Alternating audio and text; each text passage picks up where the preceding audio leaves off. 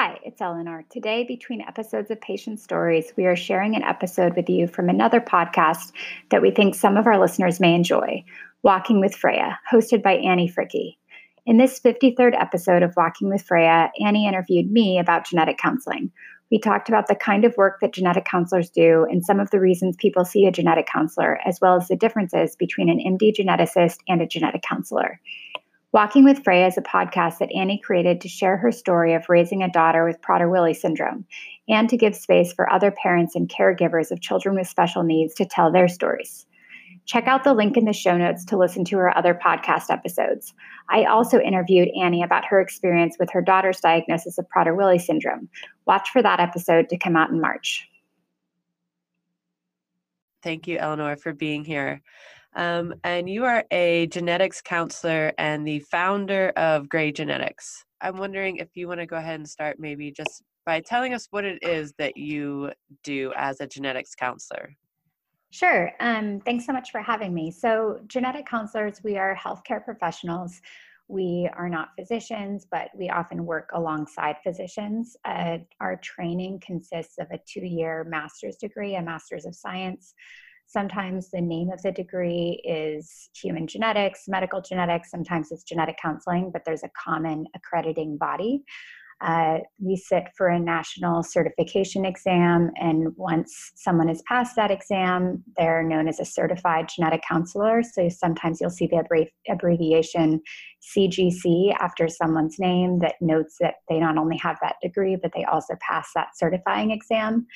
Um, and genetic counselors are licensed in about half of US states at this point. So it's, it's an ongoing effort with the idea that as we become licensed, it'll be easier to be recognized by payers, um, easier to get reimbursed for our services, um, to increase access to genetic counselors um, for patients um, is that and I, I, feel like genetic counselors often it's something that people haven't heard of until or unless they've been referred to a genetic counselor.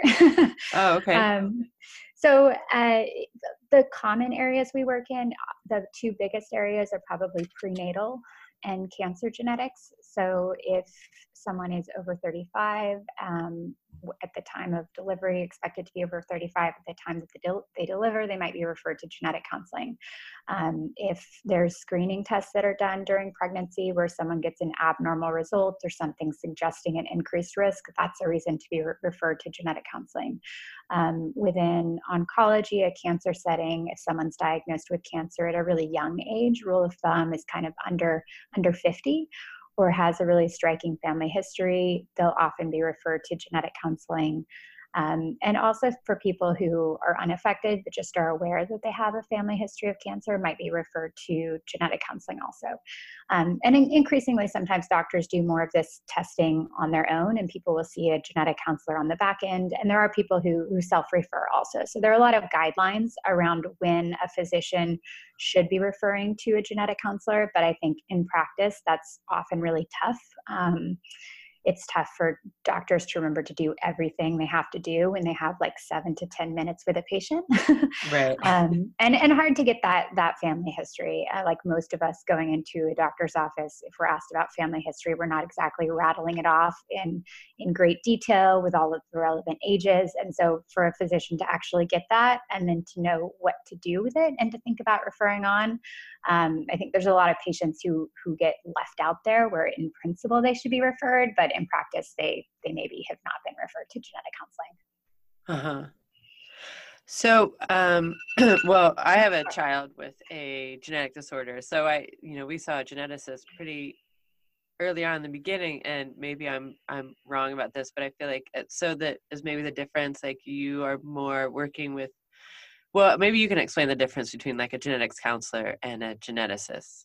Yeah, totally. So, and sometimes I think people use the term geneticist to mean genetic counselor, okay. which adds to the confusion a little bit. But a geneticist, like who you saw, for instance, that would have been uh, an MD, so someone who's gone to medical school, done, done their residency. Often that's in pediatrics, um, but not always. It could be in any area. And then on top of that, they've done a two year fellowship in genetics. So that's who we think of as a geneticist. Um, and genetic counselors also work in pediatric settings and usually working alongside a geneticist. So the geneticist, who's the doctor, is actually going to be doing the physical exam as genetic counselors, we don't do physical exams, we don't provide medical advice, we don't treat patients. So there is there is a big difference. Um, prenatal and cancer have been two big areas for genetic counselors traditionally, just partly I think because those are areas where we can work very independently because there's not usually a physical exam involved. Um, but you know, often we're working with those providers who are referring patients, if that makes sense. Uh huh. So and then and then your job is what to take these the results of these genetics tests and get the information and their background and kind of talk people through possible scenarios or or yeah, so we look at we look at an individual's personal and family medical history, um, look at whether or not genetic testing might be helpful or appropriate for that individual.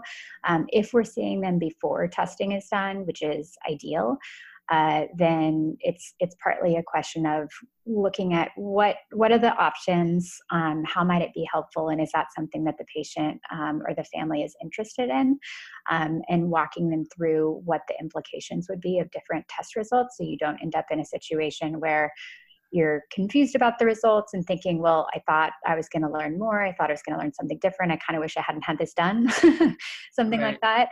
Um, but sometimes we do also work with patients just reviewing test results on the back end, which can work very well also. Um, so, you know, in a pediatric setting, that could be going over the results of testing um, that was you know like in your case like prader-willi syndrome and talking with a patient about like well what does that diagnosis mean? Um, what are the range of possibilities? Because for most genetic diagnoses it's not something where well, now that you have this, X is going to happen. There's still a lot of uncertainty. So, kind of providing both the factual information, but then being there for the family to talk them through what they're feeling, what their expectations and hopes are. And in a pediatric setting, often it can involve making sure that those patients and families are connected to appropriate specialists also.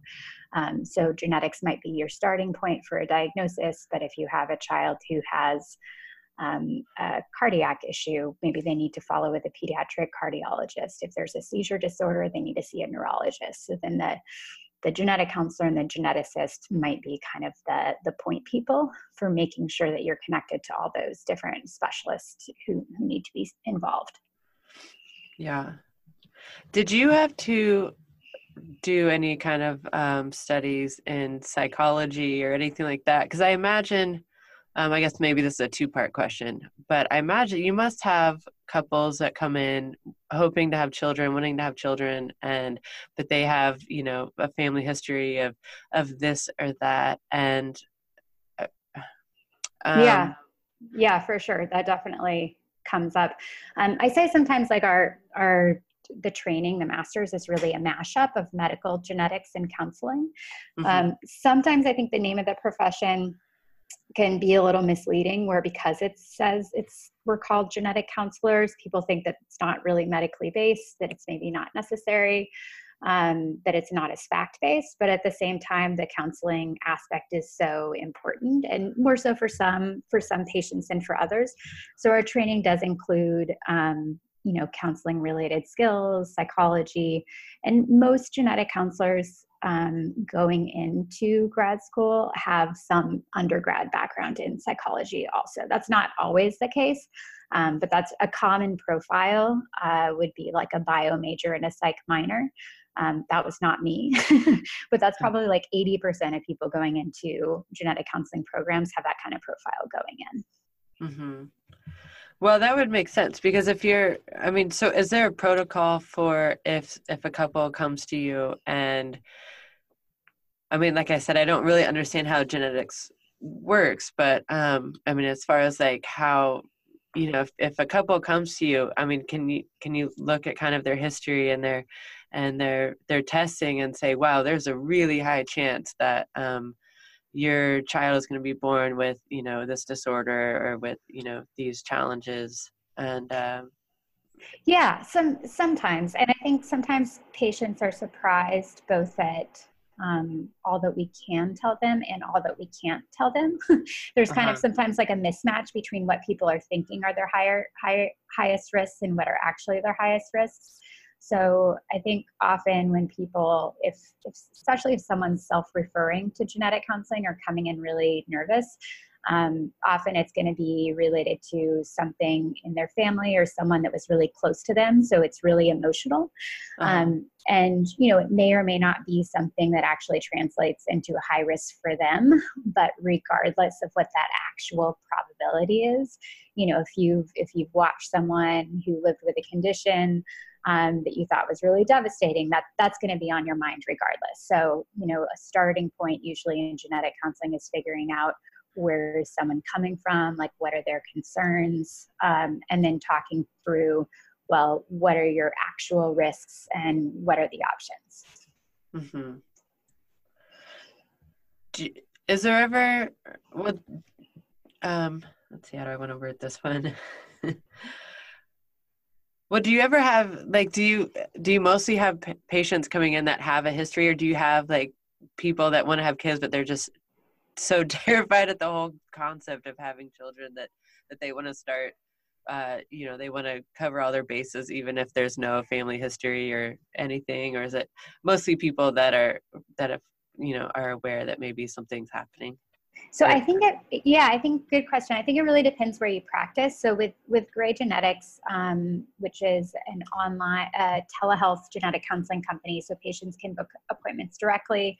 Um, and we're still a small company. We haven't been around for that long. We don't do really much advertising. So, um, you know, we don't get a lot of patients, but we definitely have those patients who you know they're planning a pregnancy and you know maybe they're really concerned about something or maybe they just are the kind of person who likes to research and be really prepared and have all their ducks in a row. And they're you know they're aware uh, that there's different genetic testing options out there and they just want to make sure that they're infor- as informed as possible before they start um, pregnancy planning or as they're starting to think about planning a family.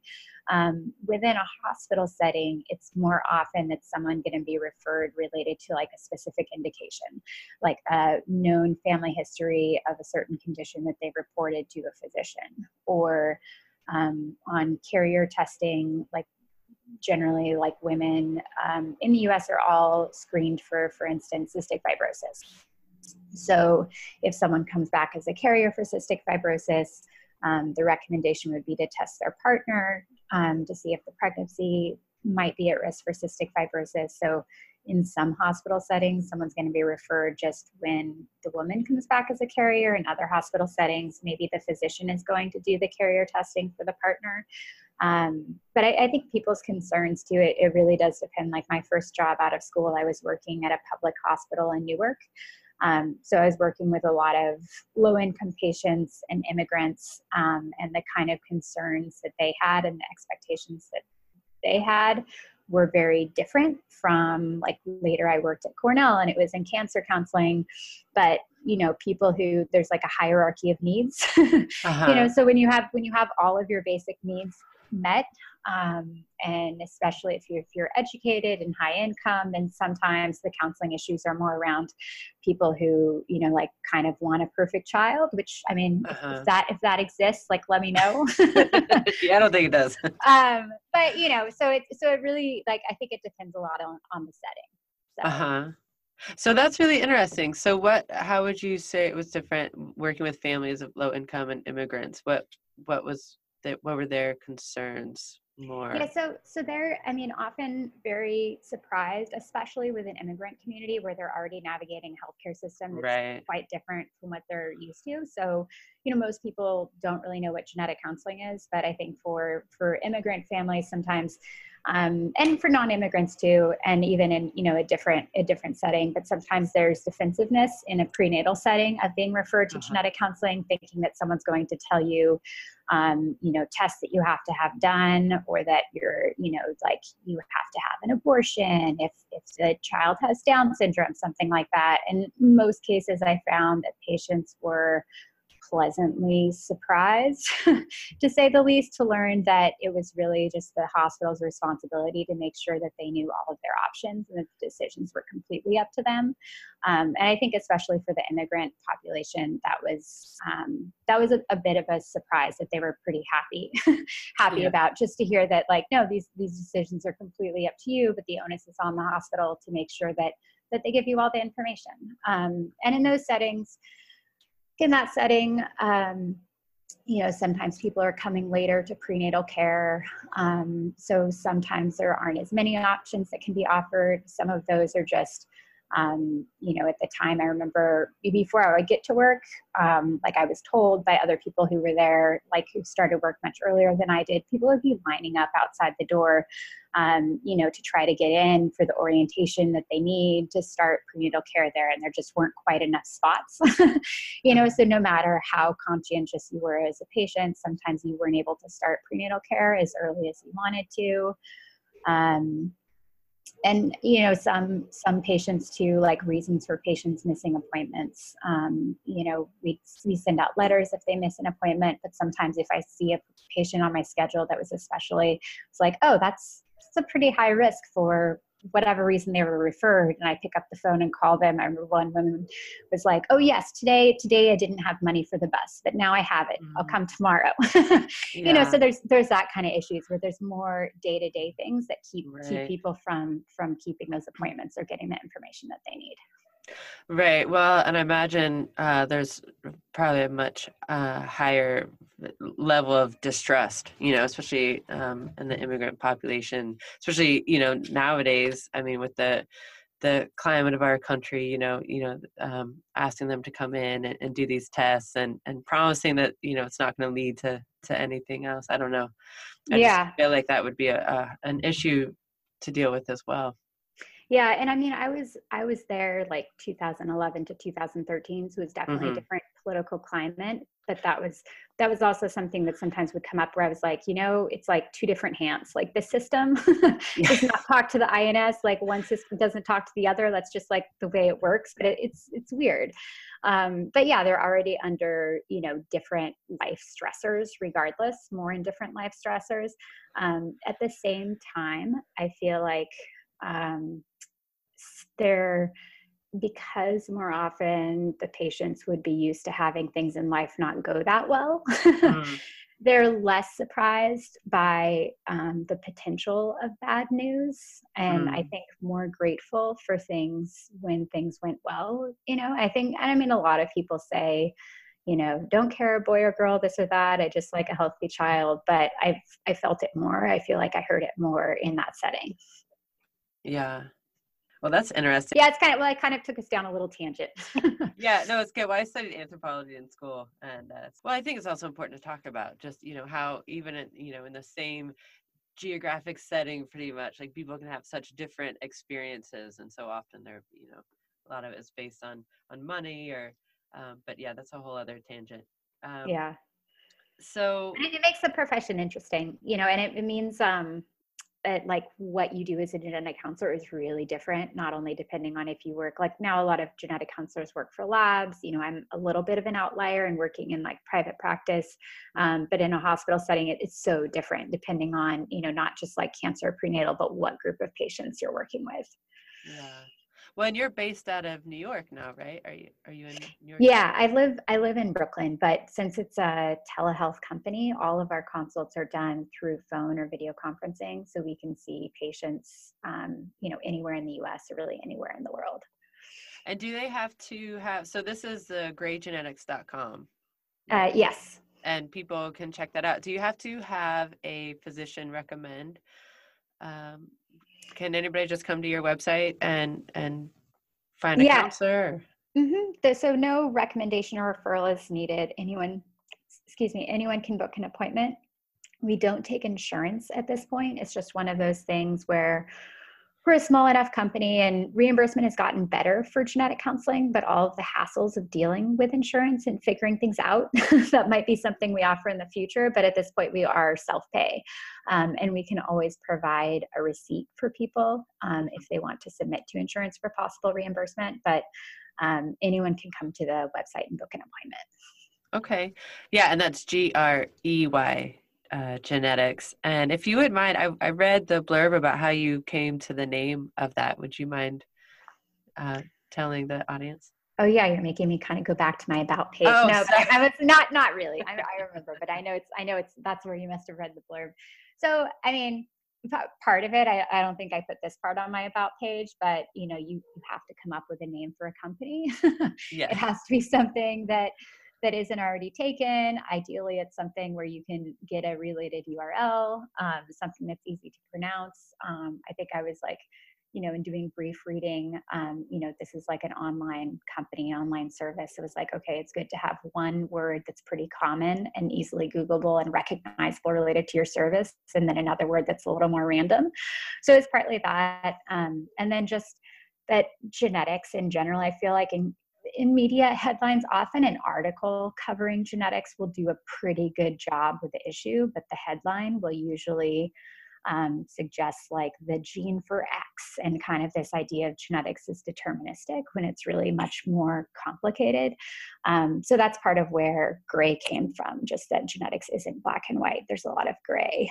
Um, and then even the spelling of the word gray, I was going to spell it um, G R A Y because that's just like the typical American spelling. And I ended up going with G R E Y because it just, I think it looked a little bit better because of the two E's in genetics that follow. I was just um, that.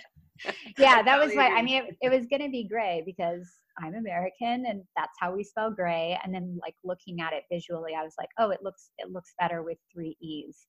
Um, but it's also it's kind of like a nerdy genetic reference. So in genetics, you can have a change in a base pair that doesn't result in a different amino acid. Um, so and so that that would be an example of like a spelling of a word where you have gray or gray and like regardless of how you spell it it's the exact same meaning um, it doesn't change the meaning of a sentence yeah yeah i like that so i i don't uh, understand the genetics of my daughter's disorder much um, and is that a detriment to my daughter how important is it for me to understand the uh, genetics part that's that's interesting. And I when you because you did see a geneticist when she was initially diagnosed, right? Yeah. Yes. And have you um, do you have follow up appointments with him? Um, she retired. We had a few follow up appointments, um, but then she retired. Um, but you know, I know with PWS there are three different ways that you can get it, and so mm-hmm. I, I remember reading in the beginning that there um, i think that depending on how you know how she came about to having it uh, can slightly affect some of the symptoms um, and but she has the most common kind the deletion of part of her 15th chromosome um, but that's kind of but, that's all i know and i don't know if i should understand it more like if if i can leave that to the doctors and the geneticists or or if uh, yeah I, I mean, I mean, to me, what you just said lets me think that you do understand it.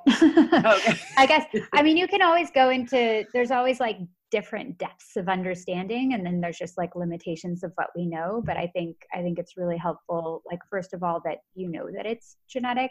Um, and I mean, you're obviously someone who, um, you know, has a lot of formal education, and you're a writer and you're a poet, so you're you're coming at this from like a different level of knowledge.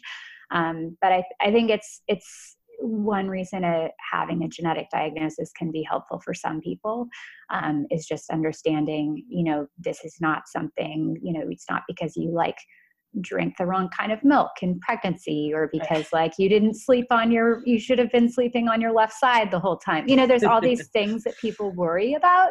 Right. um, and that's definitely like a part of the genetic counseling piece is like what people bring into it. And like sometimes people are holding on to explanations that just like from a scientific perspective at least do not make sense um, you know, so knowing that this is, you know, it is genetic, it's related to a deletion on one of her two copies of chromosome number 15. It's not related to anything that you did or that you didn't do. You know, I think like that's really like the basics that I think for a parent with a child with a genetic condition is just like really helpful for them to know that. Mm-hmm. Um, and then with deletions, you know, whether it's related to PWS or another condition, most of the time that's a random event. Mm-hmm. So I mm-hmm. think that's really helpful to know for people. I know you have two other daughters, right? Right, yeah. Yeah, so I think that's helpful to know too. You know, I've occasionally would meet with a with a patient. I remember again, like when I was working at the public hospital, and she'd had a, a child. It wasn't um, it wasn't it was probably nothing where a genetic test would show would show um, like a change that explained what had happened. But she had some birth defect and now i'm forgetting exactly what it was. Um, like an i think it was an abdominal wall defect but you know she never really got an explanation for it and she was pregnant a second time and she actually had an abortion with that second pregnancy and it it would have been like it was a pregnancy that she would have wanted but she was so afraid of oh. the same thing happening again um, which no one could tell her that will never happen again. But the particular birth defect that she had the first time, um, you know, would have been like kind of like one of those lightning strikes sort of things, like very, like quite, a, like less than 1% chance of it happening again.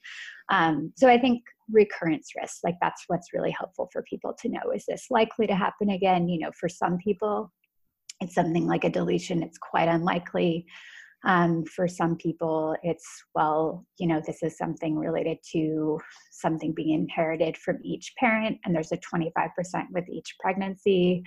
Um, so the, the the chance of something happening again like that really varies, and I think that's something that's really helpful for for parents to know as they're planning families. Um, to know what their testing options are if they want to do that, but also just in thinking of like, do they want to have more children? And then how do they feel as they're going through that pregnancy, especially when, you know, maybe they're feeling more concerned than they really need to if they got more factual information about their risks. Mm-hmm. Right. Yeah. Well, yeah, education is important.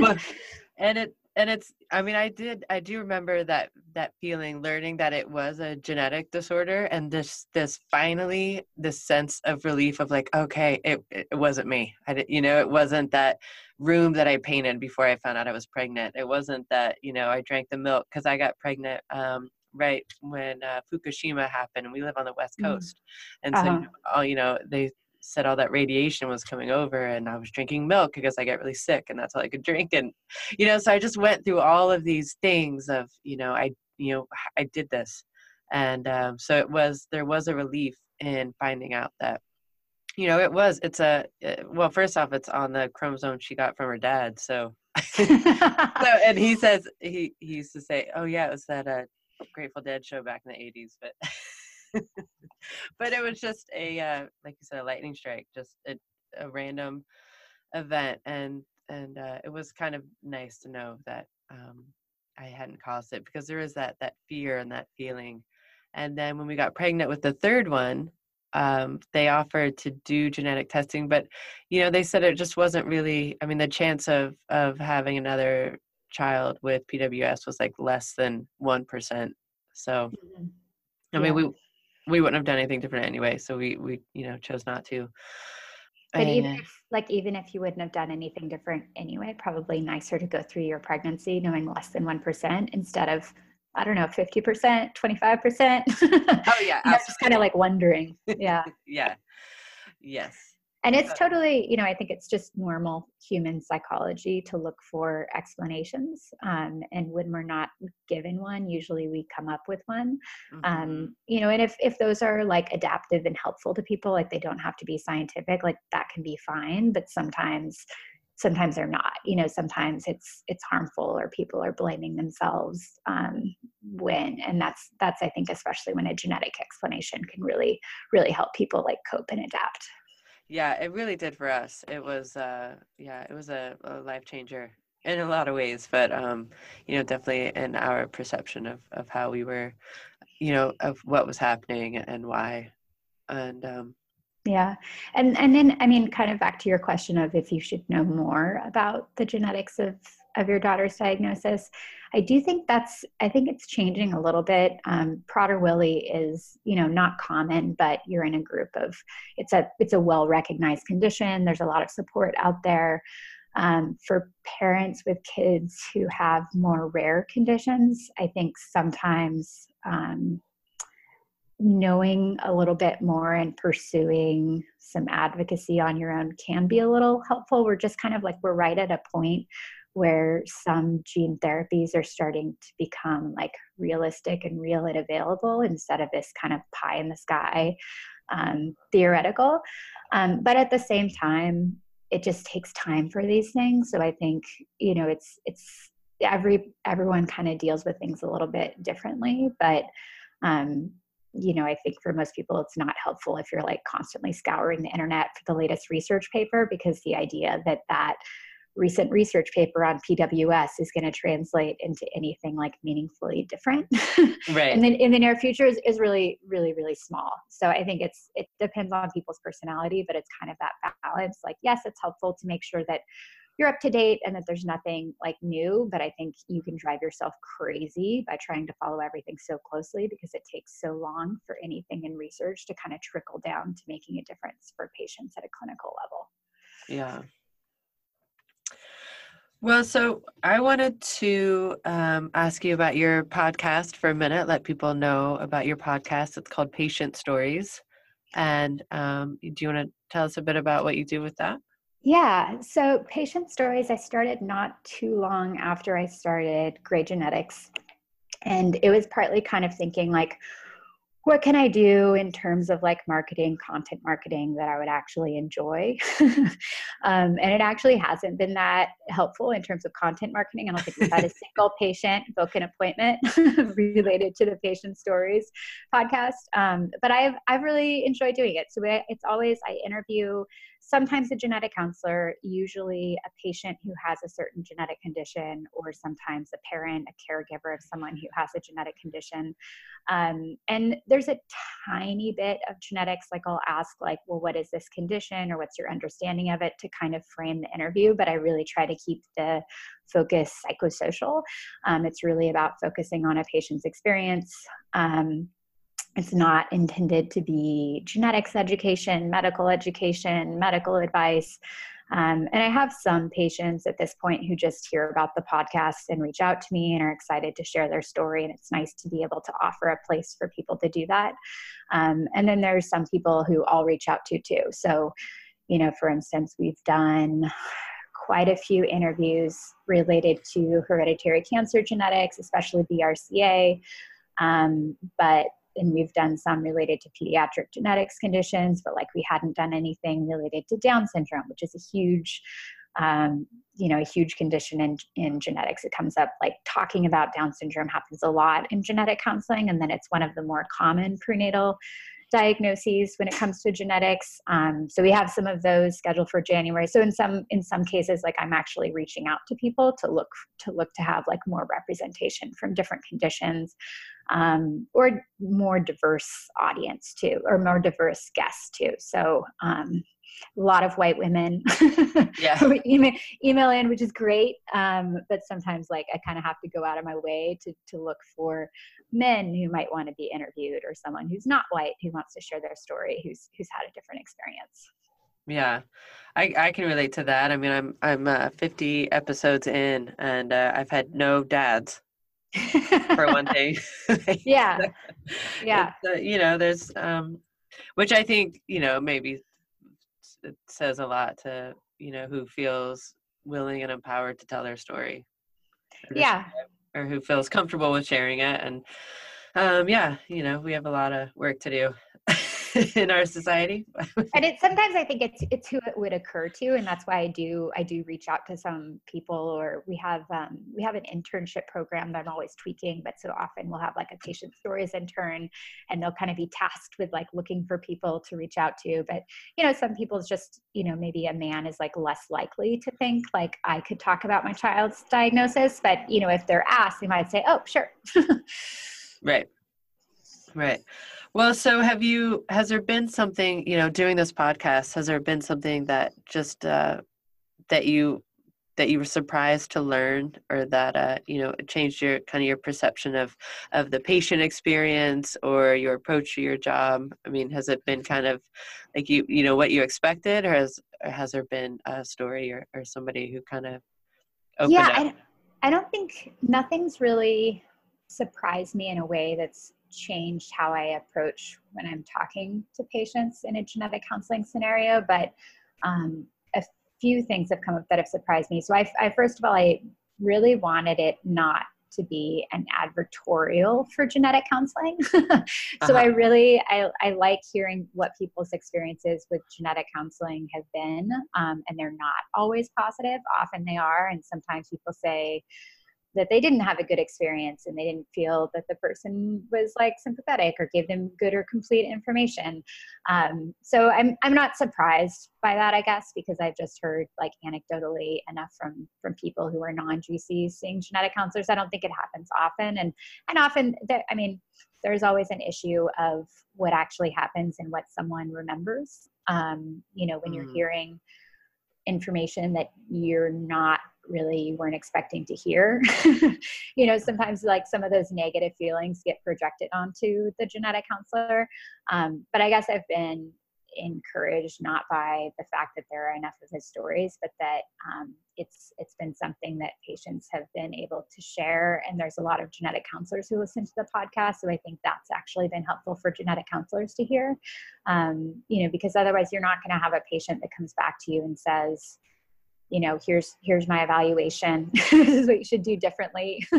Uh-huh. um, and it's it might be like less instructive to hear that from like a one-off scenario where you're both deeply personally involved and kind of conflicted. But i think for genetic counselors in general to hear these instances of people not having good experiences um, is helpful.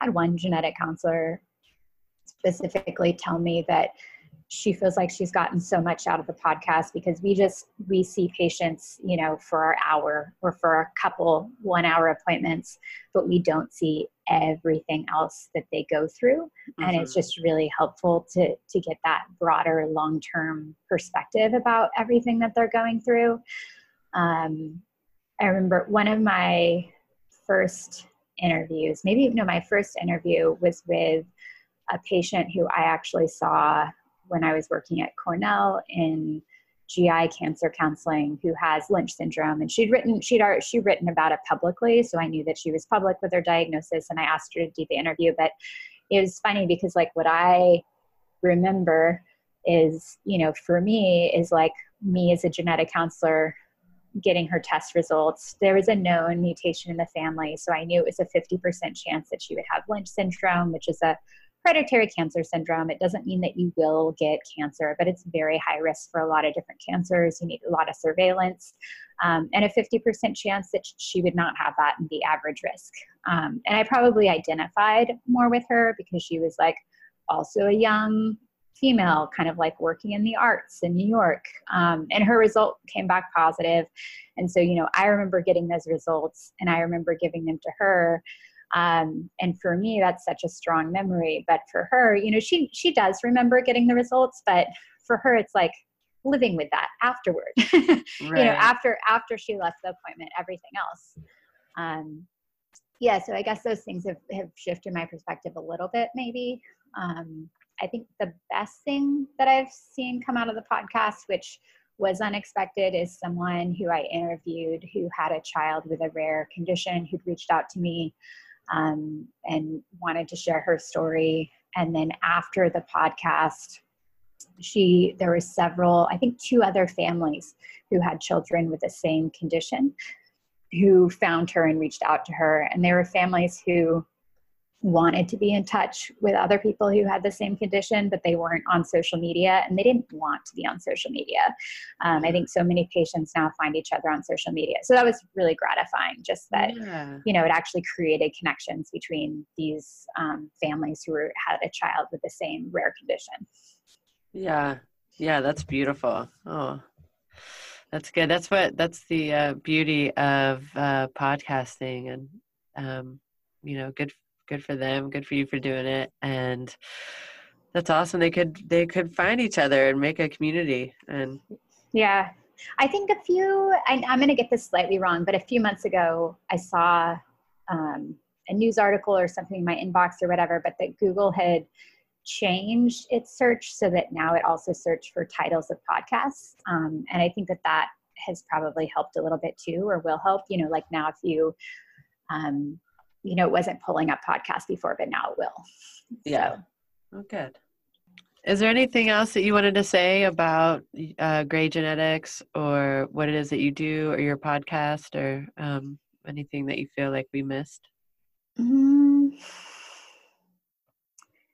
maybe, I guess I'll say,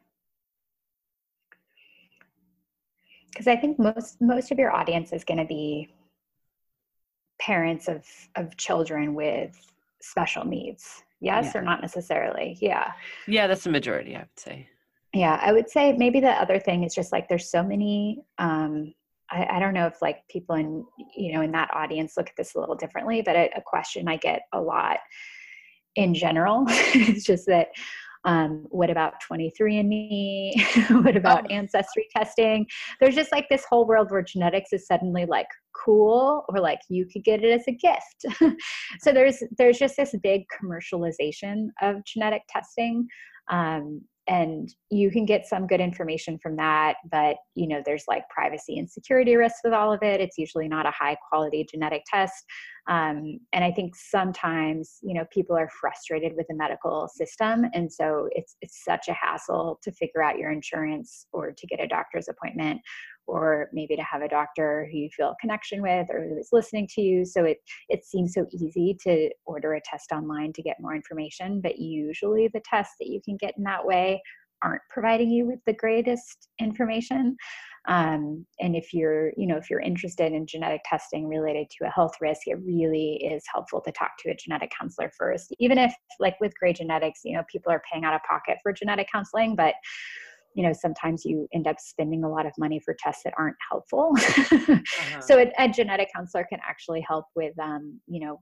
talking you through whether and if testing could be helpful and then can also help with um, often identifying a test that would be covered by your insurance because genetic testing you know the coverage by insurance um, you know it's not all across the board great but generally it's pretty good with most insurances.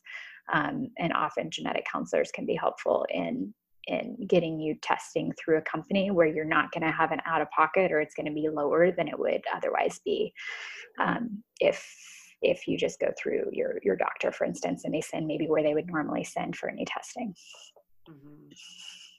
yeah well thank you for clarifying that i actually i had thought about asking about the 23andMe um, not so much about you know testing for anything other than just you know like where you come from or whatever um as my husband and i did it but we thought about doing it for our children uh just to see what kind of mix they have and i did have the thought of like would they i mean would they find would they notice freya's de- deletion and would they say something? I don't know. I thought that was interesting but um yeah. yeah. i don't know i don't know if they actually would with the deletion they do um, they'll do some controls where they'll see i don't know if they do a karyotype or they're just doing like a broad test where they they're doing some sort of um, as part of quality control to see if someone's like 46xx female or 46xy male because i've you know there's some patients who come come back and like that's a surprise like that's how they find out there's just these incidental findings like people start out thinking like oh this is a fun test and they're like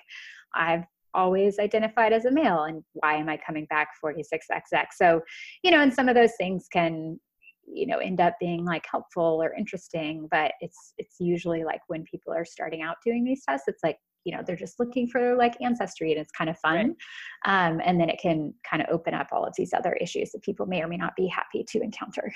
Right so that's where you come in. So um, yeah if you're looking for some real genetic testing and uh, some answers see a genetics counselor. Don't, yeah. don't 23andMe. yeah.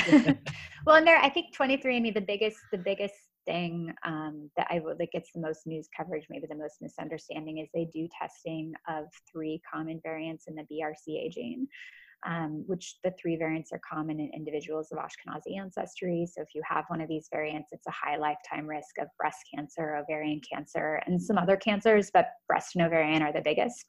Um, but I've I've heard people comment like, "Oh, I'm so glad my." you know, my BRCA results through 23andMe were negative. I don't have a BRCA gene. Right. and it's like, well, we all have a BRCA genes, like two copies and they're only testing for three changes out of over a thousand possible. Oh changes. wow. Okay. So there's and they they 23andMe actually I think they do a really good job with their copy and all of the fine print and they've had focus groups where they've said like yes everyone understood the limitations of this testing and I interviewed one patient and she was like, Yeah, I can see how that would work po- perfectly in a focus group setting, you know. But she's looking at, you know, when you're looking at results like you're getting back from the gym and you're checking your email quick and you're, you know, the way right. we're interacting with things online, um, you know, you're not, in, you're not reading things the same the same way. So I think there's there's potential for for false reassurance too. Yeah, absolutely. Well, Eleanor, thank you so much. I really enjoyed having you on and, and talking with you. And um, yeah, I definitely learned some things and uh, I'm grateful for the work that you're doing. And so, yeah, thanks for coming on. Yeah, thank you so much for having me on.